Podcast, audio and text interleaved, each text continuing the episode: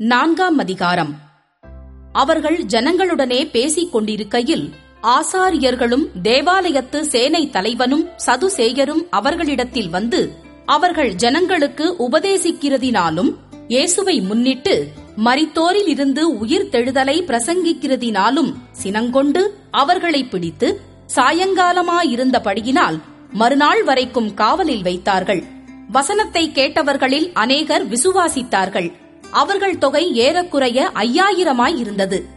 மறுநாளிலே ஜனங்களுடைய அதிகாரிகளும் மூப்பரும் வேத பாரகரும் பிரதான ஆசாரியனாகிய அன்னாவும் காய்பாவும் யோவானும் அலெக்சந்தரும் பிரதான ஆசாரியருடைய குடும்பத்தார் யாவரும் எருசலேமிலே கூட்டங்கூடி அவர்களை நடுவே நிறுத்தி நீங்கள் எந்த வல்லமையினாலே எந்த நாமத்தினாலே இதை செய்தீர்கள்? என்று கேட்டார்கள்.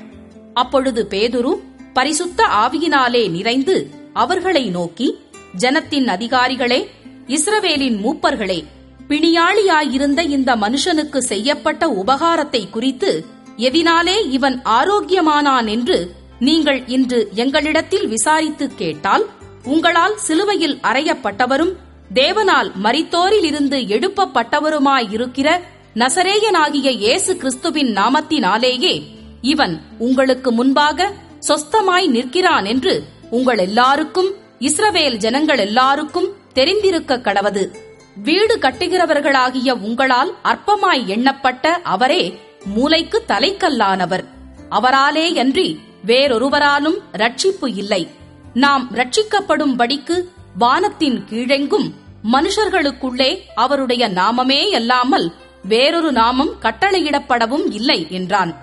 பேதுருவும் யோவானும் பேசுகிற தைரியத்தை அவர்கள் கண்டு அவர்கள் படிப்பறியாதவர்கள் என்றும் பேதமை உள்ளவர்கள் என்றும் அறிந்தபடியினால் ஆச்சரியப்பட்டு அவர்கள் இயேசுவுடனே கூட இருந்தவர்கள் என்றும் அறிந்து கொண்டார்கள்.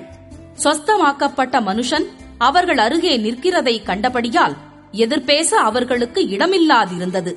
அப்பொழுது அவர்களை ஆலோசனை சங்கத்தை விட்டு வெளியே போகும்படி கட்டளையிட்டு தங்களுக்குள்ளே யோசனை பண்ணிக்கொண்டு இந்த மனுஷரை நாம் என்ன செய்யலாம்? எருசலேமில் வாசம் பண்ணுகிற எல்லாருக்கும் தெரிந்திருக்கிறபடி வெளியரங்கமான அற்புதம் இவர்களால் செய்யப்பட்டதே. அதை நாம் இல்லையென்று சொல்லக்கூடாது.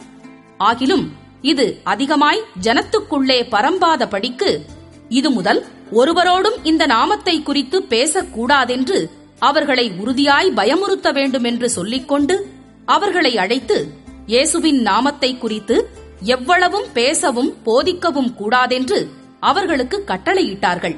பேதுருவும் யோவானும் அவர்களுக்கு பிரதியுத்தரமாக தேவனுக்கு செவி கொடுக்கிறதை பார்க்கிலும் உங்களுக்கு செவி கொடுக்கிறது தேவனுக்கு முன்பாக நியாயமாயிருக்குமோ என்று நீங்களே நிதானித்துப் பாருங்கள். நாங்கள் கண்டவைகளையும் கேட்டவைகளையும் பேசாமல் இருக்க கூடாதே என்றார்கள். நடந்த சங்கதிகளை குறித்து எல்லாரும் தேவனை மகிமைப்படுத்தினபடியால் ஜனங்களுக்கு பயந்து அவர்களை தண்டிக்க வகையொன்றும் காணாமல் அவர்களை பயமுறுத்தி விட்டுவிட்டார்கள். அற்புதமாய் சொஸ்தமாக்கப்பட்ட மனுஷன் நாற்பது வயதுக்கு மேற்பட்டவனாயிருந்தான் அவர்கள் விடுதலையாக்கப்பட்ட பின்பு தங்களைச் சேர்ந்தவர்களிடத்தில் வந்து பிரதான ஆசாரியர்களும் மூப்பர்களும் தங்களுக்கு சொன்ன யாவையும் அறிவித்தார்கள். அவர்கள் அதை கேட்டு ஒருமனப்பட்டு தேவனை நோக்கி சத்தமிட்டு கர்த்தாவே நீர் வானத்தையும் பூமியையும் சமுத்திரத்தையும் அவைகளிலுள்ள யாவற்றையும் உண்டாக்கின தேவனாயிருக்கிறீர்.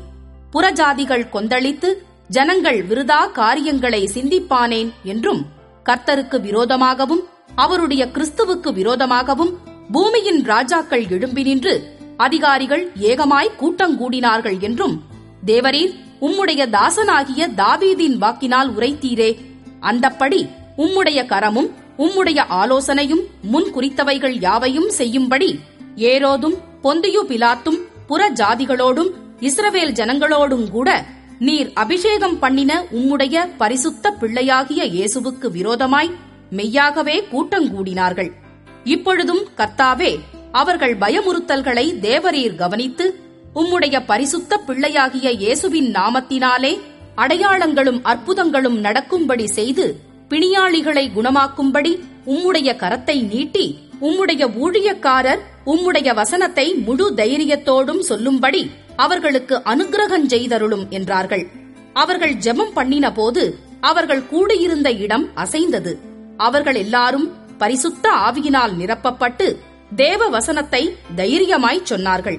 விசுவாசிகளாகிய திரளான கூட்டத்தார் ஒரே இருதயமும் ஒரே மனமுமுள்ளவர்களாயிருந்தார்கள் ஒருவனாகிலும் தனக்குள்ளவைகளில் ஒன்றையும் தன்னுடையதென்று சொல்லவில்லை.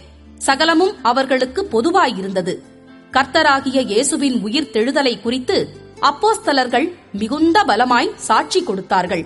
அவர்கள் எல்லார் மேலும் பூரண கிருபை உண்டாயிருந்தது.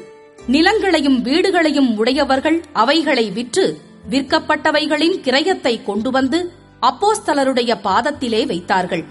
அவனவனுக்கு தேவையானதற்கு தக்கதாய் பகிர்ந்து கொடுக்கப்பட்டது. அவர்களில் ஒருவனுக்கும் ஒன்றும் குறைவாயிருந்ததில்லை. சீப்புரு தீவானும் லேவியனும் அப்போஸ்தலராலே ஆறுதலின் மகன் என்று அர்த்தங்கொள்ளும் பர்ணபா என்னும் மறுபேர் பெற்றவனுமாகிய யோசே என்பவன் தனக்கு உண்டாயிருந்த நிலத்தை விற்று அதன் கிரயத்தை கொண்டு வந்து அப்போஸ்தலருடைய பாதத்திலே வைத்தான்.